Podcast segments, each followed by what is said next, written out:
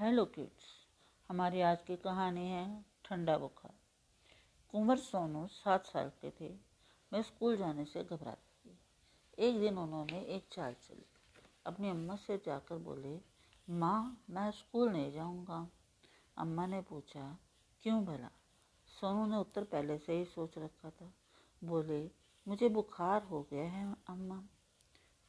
अम्मा ने घबराकर सोनू का हाथ पकड़ा। हाय राम देखूँ तो? हाथ बिल्कुल ठंडा था। उसने पूछा, कहाँ है बुखार? ठंडा बुखार है, अम्मा, सोनू बोले।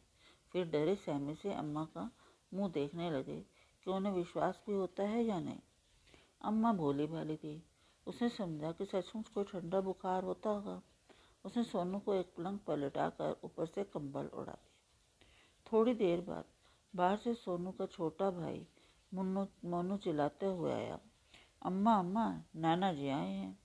नाना जी ने आते ही मिठाई की एक टोकरी अपनी बेटी के हाथ में देते हुए कहा, देखो, चूहों से बचा कर रखना, इसमें सोहन हलवा है।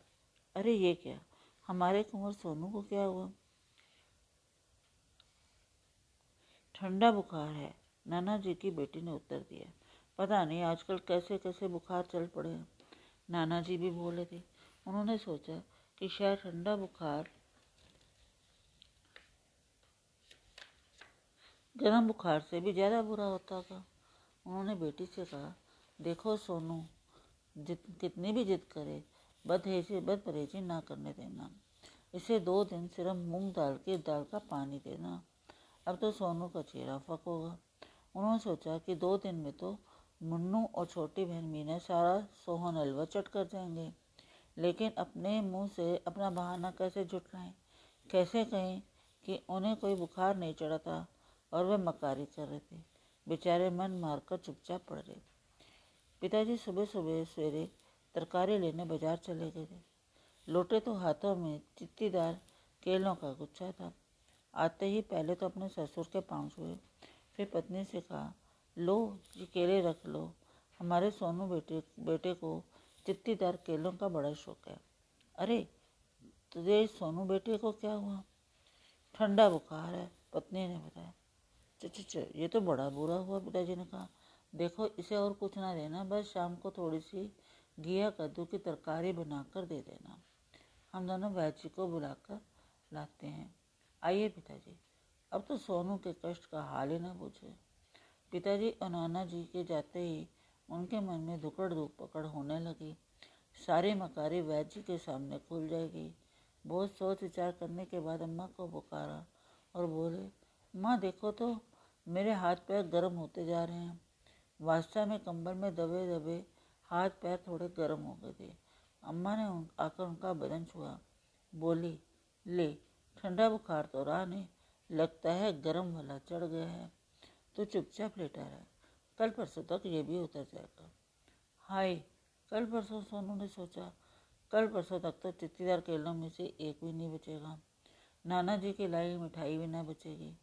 अब और कुछ तो सोनू कर ही नहीं सकते थे। थोड़ी थोड़ी देर में अम्मा का ध्यान बटाकर बोलते, देखो माँ, मिठाइयों की टोकरी पर मक्खी बैठी है। मास्टर जी कहते थे कि जिस मिठाई पर मक्खियाँ बैठ जाएँ, उन्हें किसी को भी नहीं खाना चाहिए।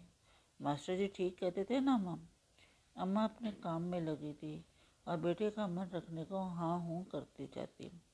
रह रहकर सोनू कहते, देखना माँ, बिल्ली केले सूंघ रही है। आखिर अम्मा ने झुंझला कर कहा, सूंघने दे, तुझे क्या पड़ी है? तुझे थोड़े ही खाने हैं, तू फ़िक्र मत कर। चुपचाप सोचा, नहीं तो बुखार और बढ़ जाएगा। बेचारे कुंवर जी, सोनू होंठ आपस में चिपका कर गुमसुम हो गए। थोड़ी देर में पिताजी और नाना जी वैजी को लेकर चले आए।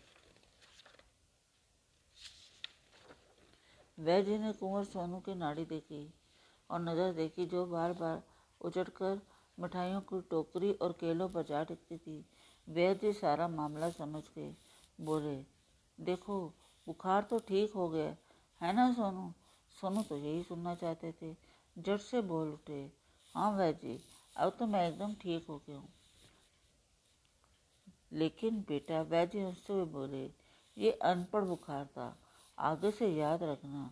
बुखार में मिठाई और केलों वगैरह की एकदम छुट्टी हो जाती है। इतने में बाहर से उसके साथियों ने आवाज़ लगाई, सोनू, ओ सोनू, स्कूल नहीं चलना है क्या? समय हो गया अब कभी बुखार नहीं चढ़ेगा। कान पकड़े।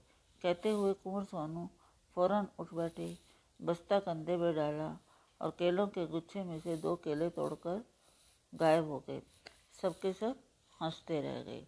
Thank you